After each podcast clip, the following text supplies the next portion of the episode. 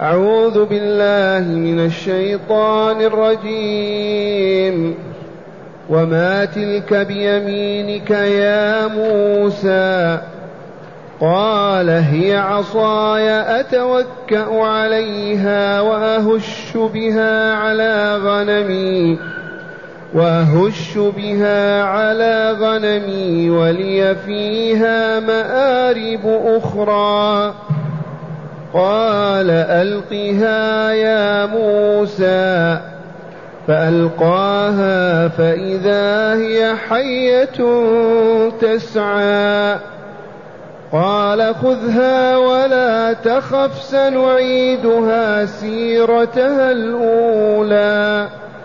واضمم يدك إلى جناحك تخرج بيضاء من غير سوء. تخرج بيضاء من غير سوء. آية أخرى لنريك من آياتنا الكبرى. اذهب إلى فرعون إنه طغى. معاشر المستمعين والمستمعات من المؤمنين والمؤمنات ما زلنا مع موسى عليه السلام بل ما زلنا مع الله رب موسى والعالمين. أتلو الآيات التي تدارسناها بالأمس لارتباطها بهذه الآيات فهي معطوفة عنها. وهل أتاك حديث موسى؟ من القائل هذا؟ الله جل جلاله. لمن قال هذا الكلام؟ لرسوله محمد صلى الله عليه وسلم. وهل أتاك حديث موسى؟ متى؟ إذ رأى نارا. وعلمنا أن موسى كان في ليالي مظلمة ليالي الشتاء وانعدم عنده ما يشعل به النار. إذا فقال لأهلهم كثوا في هذا المكان إني آنست نارا أبصرت نارا شادها من بعد وهي في الحقيقة نور الله. ليست بالنار المعروفة. أنوار الإلهي على تلك الشجرة. فظنها في رأيه نارا. أمكثوا إني آنست نارا أي أبصرتها لعلي آتيكم منها بقبس نشعل به النار ونستدفي بها أو أجد على النار هدى أعرف به الطريق ونحن في طريقنا إلى مصر. إذ كان موسى مع أهله متجه نحو مصر ليزور والدته وقد فدق فقدها أكثر من عشر سنين.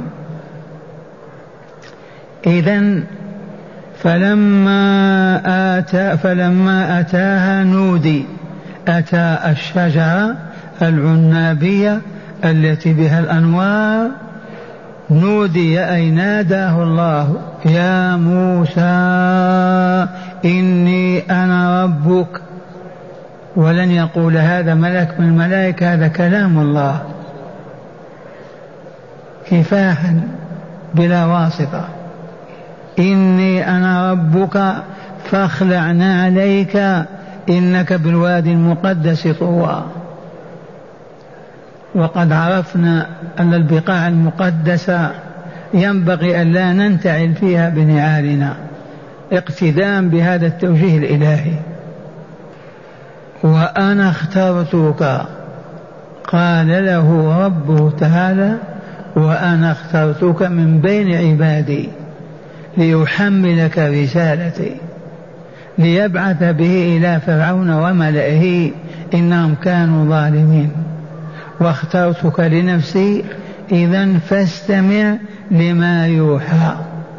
من الآن. إني أنا الله لا إله إلا أنا فاعبدني. وهذا تقرير معنى لا إله إلا الله. والصورة مكية. استمع ما يوحى. إنني أنا الله لا إله إلا أنا فاعبدني وأقم الصلاة لذكري. تذكرون تفسير وأقم الصلاة لذكري. من أراد أن يذكر الله فليدخل في الصلاة. ومن نسي الصلاة أو نام عنها فليقم يصلي عندما يذكرها. فأقم الصلاة ذكري ثم قال له إن الساعة آتية. جائية لا محالة أكاد أخفيها عن نفسي. فأخفاها الله تعالى لحكمة. لو أعلم الناس متى الساعة ما يعبدونه. أو لا يتركون أبدا عبادته. لكن كونهم جاهلين بها كجهل بأعمارهم هؤلاء يكلفون فيعمل من يعمل ويترك من يترك. ليتم الجزاء على الكسب والعمل. وعلل لذلك فقال لتجزى كل نفس بما تسعى. لو ما شاء الله أن يخلقنا بالمرة ما خلق. لو شاء أن يخلقنا ملائكة ما فينا من يعصي الله فعل. لكن أراد الابتلاء والامتحان ليتم الجزاء إما بدار النعيم الجنة وإما بدار البوار النار. فمن هنا أخفى عنا أعمارنا ما ندري متى نموت وأخفى عنا نهاية الحياة متى تنتهي. لهذه الحكمة العالية لتجزى كل نفس بما تسعى في هذه الدنيا أي بما تعمل. فلا يصدنك عنها من لا يؤمن بها واتبع هواه فتردى وهذا تقرير البعث الآخر. فلا يصدنك عن الإيمان بالبعث الآخر بالدار الآخرة بالحياة الثانية. فلا يصدنك عنها من لا يؤمن بها من الملاحدة والمشركين والذين لا يؤمنون بالدار الآخرة. واتبعوا أهواهم فهلكوا. فتفعل أنت ذلك فتردع. وقال له وما تلك بيمينك يا موسى؟ لما تم ذلك الحديث بكامله قال له تعالى وما تلك بيمينك يا موسى؟ والتي بيمينه عصاه والعصا تؤخذ باليمين لا بالشمال وهذه سنة بشرية العصا تؤخذ باليمين. وما تلك بيمينك يا موسى؟ والله يعلمها ولكن ليقول له ليقول له ألقها وشاهد ما تشاهد منها. ثم هنا أهل التفسير يذكرون أن العصا من سنن الأنبياء. الأنبياء دائما معهم العصي وهذا موسى يحمل عصاه. وجاء الإسلام فكان النبي صلى الله عليه وسلم يحمل أيضا يخطب عصاه في يده. والخطباء من العرب كلهم في الجاهلية والإسلام يحملون العصا ويخطبون عندها وهم يحملونها. فهذه العصا سأل الله تعالى نبيه موسى ما تلك بيمينك؟ أجابه قال هي عصايا لماذا؟ قال توكل عليها وأهش بها على غنمي ولي فيها مآرب أخرى. قالت العلماء أطال الوقوف بين يدي الله ليستأنس بالوقوف مع الله عز وجل. لو شاء لقال عصاي لكن قال أتوكأ عليها وأهش بها على غنمي ولي فيها مآرب أخرى لأنه يريد أن تطول المدة التي هو يتكلم فيها مع الله. وهذا سر عجيب. وقوله أتوكأ عليها معروف التوكل على العصا عندما يكون المرء ماشيا. ثانيا أهش بها على غنمي هو كان يرعى الغنم عشر سنين. يضرب بها الشجرة تتساقط الأوراق اليابسة فتأكل الغنم تلك الأوراق. وأهش بها وأخبط بها الشجرة فتتساقط الأوراق الجافة فتأكلها الأغنام. ولي فيها مآرب أخرى. حاجات. والمآرب جمع مأرب حاجة من الحاجات. منها أنه يحمل عصاه على كتفه ويعلق فيها نعليه أو يعلق فيها الماء أو زهده. وهذا شائع بين الناس. يقتل بها الحيات وما يؤذي. أحيانا يجد بير والماء فيه بعيد وغشاء قصير يلصق الغشاء في العصا وينزل الدلو فيستخرج الماء. على كل حال منافع كثيرة. ثم سئل النبي صلى الله عليه وسلم قالت القائلة ألي هذا حج يا رسول الله؟ قال نعم ولك أجر. زاد عن المطلوب. سئل عن الماء ماء البحر؟ قال هو الطهور ماءه والحل ميتته. فزاد في زاد عن الجواب بشيء مفيد وهذا حال الأدباء والعارفين. فلما قال موسى عليه السلام ما سمعتم قال هي عصاي أتوكأ عليها وأهش بها على غنمي ولي فيها مآرب أخرى. قال الله تعالى له بعد ذلك ألقها يا موسى ألق العصا من يدك فأطاع الله وألقى عصاه فتحولت إلى ثعبان إلى حنش. إلى حية تهتز كأنها جان فشرد موسى وتأخر ورجع القهقها خاف. وكيف لا يخاف؟ تهتز كأنها جنة ثعبان من الثعابين. في آية النمل. وهنا قال فألقاها فإذا حية تسعى. تمشي. تسحب في الأرض. على بطنها. قال خذها ولا تخف. لما تأخر موسى وشاهد أخاف طمأنه الله تعالى فقال خذها ولا تخف. أبدا منها. سنعيدها سيرتها الأولى. وتعود عصاك كما كانت. وهكذا هذا هو الله. هذا هو رب العالمين. هذا هو خالقنا هذا هو مبدينا معيدنا. عصا في يد موسى تتحول إلى ثعبان تهزز كأنها جان ثم تتحول بكلمة كن إلى عصا كأنها لم تكن عثبة ثعبان ولا حنش ولا ولا حية. خذها ولا تخف سنعيدها سيرتها الأولى. وأعادها الله كما كانت وهدأ موسى واستقر. ثم قال واضمم يدك إلى جناحك. الجناح هذا والإنسان له جناحان كالطير. وضم اليد الجناح اليمنى يدخل تحت اليسرى هكذا. يدخل يده اليمنى تحت اليسرى. وموسى كان آدم الوجه ما هو أبيض كالأوروبيين كان آدم ما بين الحمى والبياض.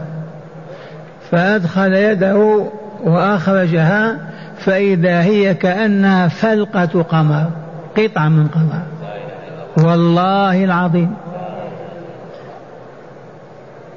كأنها فلقة قمر وما بها برص ولا مرض بيضاء أكثر من الزبدة.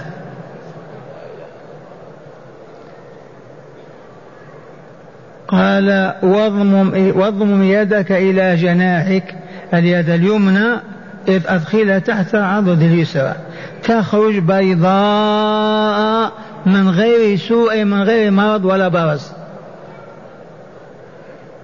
لأن البرص أيضا ينقلب فيه الأسود أبيض لكن هذا من غير سوء من غير مرض. فقط بإرادة الله وقدرته تخرج بيضاء من غير سوء أي من غير مرض أو برص. إذا وآية أخرى. الأولى اليد وإلى العصا وإلى لا واليد هي الثانية. الآن آتاه آيتين وسيزيده سبع آيات تسع آيات سبع آيات. إذ آياته تسع ولقد آتنا موسى تسع آيات بينات. منها اليد والعصا أو العصا أولا ثم اليد. وبعد ذلك تحويل المياه المصرية إلى فأرسلنا عليهم الطوفان. المياه انقلبت عليهم فمسحت الأرض. والجراد من أراد أن ينظر الجراد ينجو عندنا في الصباح. لكن هذا الجراد أكل ما عندهم أكل أوراق الشجر والنباتات وكل ما فيها. والضفادع تزحف والقمل في أجسادهم. آيات والدام المياه انقلبت إلى دام أحمر ما تشرب. وطلبوا من موسى أن يشفع عند الله وشفع لهم ولكن أصروا على الكفر. الشاهد عندنا الآيات التي أعطاها الله موسى عليه السلام تسع آيات. من انفلاق البحر في طريقهم إلى أرض القدس ضرب البحر بعصا فانفلق فخرجوا. إذا قال تعالى لنريك من آياتنا الكبرى. هذه آية أخرى وما زلنا نريك من آياتنا الكبرى. وقد أراه الآيات كما سمعتم. إذا اذهب إلى فرعون إنه طغى. ومعنى هذا أنه سلحه وزوده بالسلاح ودربه عليه. لو أنه ما علمه كيف يقابل موسى فرعون بالعصا يضرب بها فرعون؟ يختطفون من يده. ثم لو ما شاهدها الآن ممكن لو ضربها كان يهرب أيضا معهم لو كان مع فرعون وألقاه وانقلبت إلى ثعبان يهرب. فلهذا دربه الله عز وجل فلهذا يجب على المسؤولين أن يدربوا رجالهم على استعمال النساء السلاح الاستعمال اللائق. وإلا يحملون السلاح ثم يهربون ما يعرفون كيف يطلقونه. هذه آية عجيبة. واضمم يدك إلى جناحك تخرج بيضاء من غير سوء. آية أخرى لماذا هذا؟ لنريك من آياتنا الكبرى العظمى وهي تسع آيات. وهل آمن فرعون على هذه الآيات؟ ما آمن. فلهذا تقرر عند أهل الإسلام أن الآيات لا تكون سبب الهداية أبدا. كم وكم وكم يشاهدون الآيات وما يؤمنون. فلهذا لسنا في حاجة إلى الآيات حتى نؤمن. أي المعجزات؟ الإيمان يكون بالغيب يمله العقل. ما هو شرط أن تشاهد المخترعات؟ لنريه من آياتنا الكبرى اذهب إلى فرعون إنه طغى. ما معنى طغى؟ تجبر وتكبر وادعى الربوبية والألوهية. إذ قال تعالى عنه ما علمت لكم من إله غيري؟ هكذا قال. ما علمت لكم أيها الناس من إله غيري؟ وقال أنا ربكم الأعلى. في سورة النازعات. ادعى الربوبية والألوهية. مع أن ادعاء الألوهية نادر الربوبية نادر. ما في من يقول أنا رب. اخلق ماذا تخلق؟ لكن الألوهية يدعي أنه يعبد لأنه كذا وكذا. لكن فرعون عليه لعائن الله ادعى الربوبية والألوهية وهذا كتاب الله شاهد. ودل على هذا قوله تعالى اذهب إلى فرعون إنه طغى خرج عن نظام الحياة ادعى الربوبية والألوهية.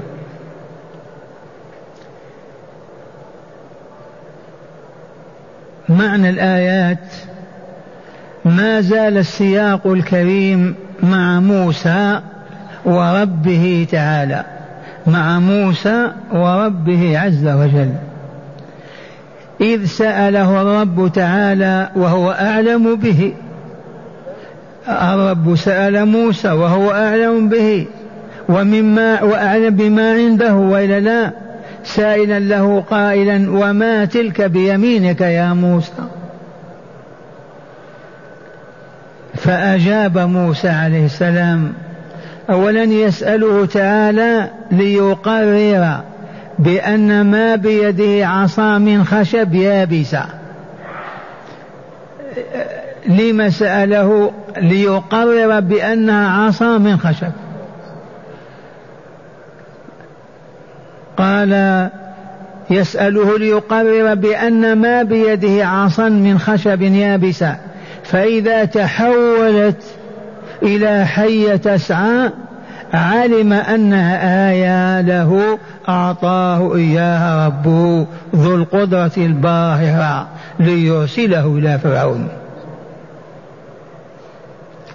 ليرسله إلى فرعون وملئه. من هم ملأه؟ رجال بلاده. أرباب العلم والأموال. قال وأجاب موسى ربه تعالى. أجابه. قال هي عصاي. سأله أجابه قائلا هي عصاي أتوكأ عليها وأهش بها على غنمي. يريد يخبط بها الشجر اليابس فيتساقط الورق فتأكله الغنم. ما عزوان ولي فيها مآرب أخرى أي حاجات أخرى غير ما ذكرت. كحمل الزاد والماء يعلقه بها ويضع على عاتقه كعادة كعادة الرعاة. وقد يقتل بها الهوام الضارة كالعقرب والحية وما إلى ذلك. فقال له ربه عز وجل ألقها يا موسى. فألقاها امتثال لأمر الله فألقاها من يده فإذا هي حية تسعى. أي ثعبان عظيم تمشي على بطنها كالثعبان أي العصا تمشي على بطنها كالثعبان الصغير المسمى بالجان. فخاف موسى منها وولى هاربا فقال له الرب تعالى خذها ولا تخف. سنعيدها سيرتها الأولى التي كانت عليها.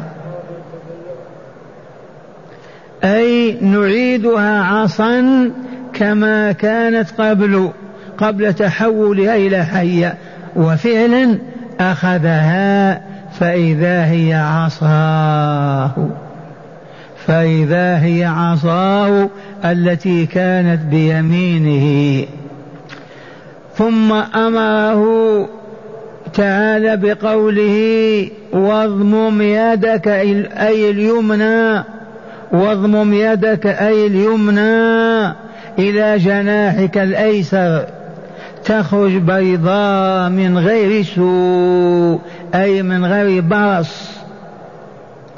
وفعل فضم يده تحت عضده إلى إلى إبطه ثم استخرجها فإذا هي تتلألأ كأنها فلقة قمر. أو كأنها الثلج بياضا أو أشد من بياض الثلج. وقوله تعالى آية أخرى أي آية لك دال على رسالتك أخرى إذ الأولى هي انقلاب العصا إلى حية تسعى كأنها جان. فقوله تعالى آية أخرى أي آية لك دال على رسالتك أخرى إذ الأولى هي انقلاب العصا إلى حية تسعى كأنها جهنم. وقوله تعالى لنوريك من آياتنا الكبرى. أي حولنا لك العصا حية حولنا لك العصا حية وجعلنا يدك تخرج بيضاء من غير تخرج بيضاء من أجل أن نريك من دلائل قدرتنا وعظيم سلطاننا. مظاهر القدرة وإلا لا؟ مظاهر السلطة التي لا تقهر وقوله تعالى اذهب إلى فرعون إنه طغى لما أراه من عجائب قدرته لما أرى الله تعالى عبده ورسوله موسى من عجائب قدرته أمره أن يذهب إلى فرعون رسولا إليه يأمره بعبادة الله وحده. لو ما أعطاه هذا هذه المعجزات قد ما يقوى موسى على أن يمشي ويتكلم مع فرعون سلحه وعلمه قال امشي لما أراد من لما أراه من عجائب قدرته أمره أن يذهب إلى فرعون رسولا إليه يأمره بماذا؟ بعبادة الله وحده وأن يرسل معه بني إسرائيل ليخرج بهم إلى أرض المعاد بالشام أي القدس. إذ رسالة موسى مزدوجة. أولا يأمر بعبادة الله وحده وترك الأصنام وعبادة الأوثان ثانيا أن يعطيه المصريون بني إسرائيل من إخوانه وبني عمه ليذهب بهم إلى أرض الشام إلى القدس.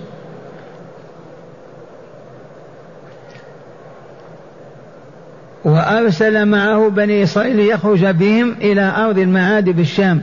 وقوله تعالى إنه طغى أي تجاوز قدره وتعدى حده كبشر إذ أصبح يدعي الربوبية والألوهية. ومن العجيب ما تسمعون أن فرعون عليه العائن الله سبب ترقيه وتوصله أنه كان لص. عرفتم؟ ماذا يفعل؟ يسرق الأكفان من المقبرة. ثم لما اشتدت عضده أخذ إذا جاء البادية ويحملون ميتهم يأخذ عليهم أجرة. أهل البيت ما هو أمك أمتنا عشرا فعشرين جاءوا بميت. قول أنا مأمور هاتوا عشر آلاف ريال. وازداد عتوا وطغيانا فاستدعاه الملك. فرأى أنه صالح هذا لهذه الأمور. فولاه ومات الملك وحكم فرعون فأصله كان لصا سارق ثم تجبر وتكبر. وأخذ أموال الناس بالباطل ثم أصبح ملك مصر. إنه طغى أي تجاوز قدره وتعدى حده كبشر إذ أصبح يدعي الربوبية والألوهية إذ قال ما علمت لكم إله غيري؟ وقال أنا ربكم الأعلى. فأخذه الله نكال الآخرة والأولى. أي تجاوز قدره وتعدى حده كبشر إذا أصبح يدعي الربوبية والألوهية. فقال أنا ربكم الأعلى. وقال ما علمت لكم إله غيري. فأي طغيان أكبر من هذا الطغيان عباد الله؟ اللهم لا. والآن مع هداية الآيات. بسم الله والحمد لله. من هداية الآيات أولا تقرير نبوة الرسول محمد صلى الله عليه وسلم. أولا تقرير نبوة الرسول صلى الله عليه وسلم. كيف تقررت؟ من أين له هذا الكلام؟ ما هو؟ ما عاش مع موسى ولا عاصره لولا أنه يوحى إليه من الله. إذا فهو رسول الله. نعم. ثانيا استحباب تناول الأشياء غير المستقذرة باليمين. لطيفة هذه استحباب تناول الأشياء غير المستقذرة باليمين. ما يتناول بها الأوساخ والنجاسات لكن الأشياء النظيفة الطاهرة يستحب أن تأخذها بيمينك. هذا موسى جاء يحمل عصاه بيمينه. سأله ما بيمين؟ قال عصايا. يستحب للمؤمن أن يتناول الأشياء النقية الطاهرة النظيفة بيمينه. ويأخذ باليسرى ما كان في قذر أو نجس وما إلى ذلك. سنة الأنبياء. نعم. ثالثا مشروعية حمل العصا. مشروعية حمل العصا. إذا رأيتم رجل في يد عصا لا تلوموه أو تقولوا أعرج أو تقولوا كذا بل من سنن الأولين هذه. مشروع.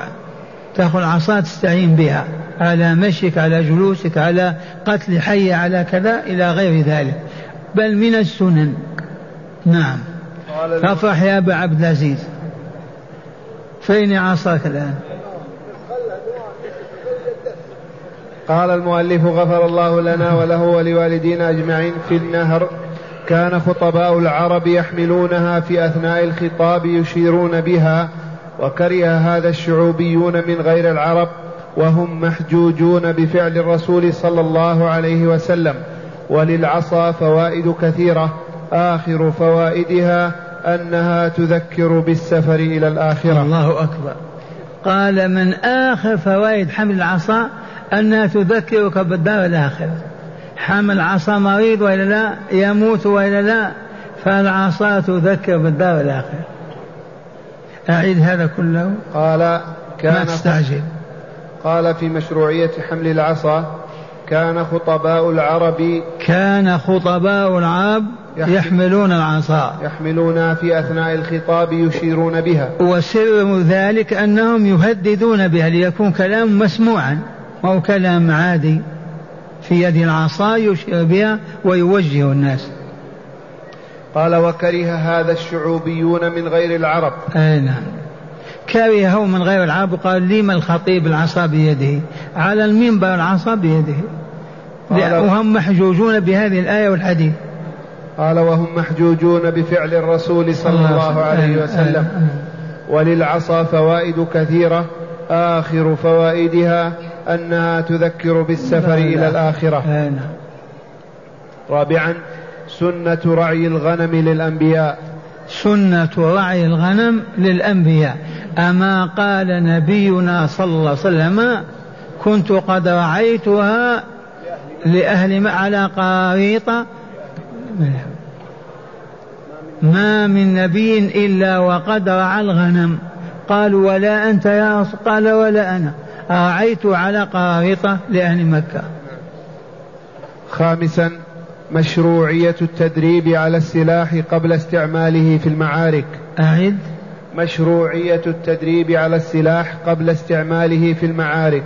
مشروعية التدريب على السلاح قبل دخول المعركة. هذا معمول به في العالم لكن يجب أن نذكر أنه في القرآن. مشروعية التدريب على السلاح قبل استعماله. نعم. سادسا آية موسى في انقلاب العصا حية وخروج اليد بيضاء كأنها الثلج أو شعاع أو شعاع الشمس. آيتان من تسع آيات أعطاهم الله موسى ليحارب فرعون وقومه وحاربهم وانتصر والحمد لله وهلك فرعون والكافرون. سابعا وأخيرا بيان الطغيان وهو ادعاء العبد ما ليس له كالألوهية ونحوها.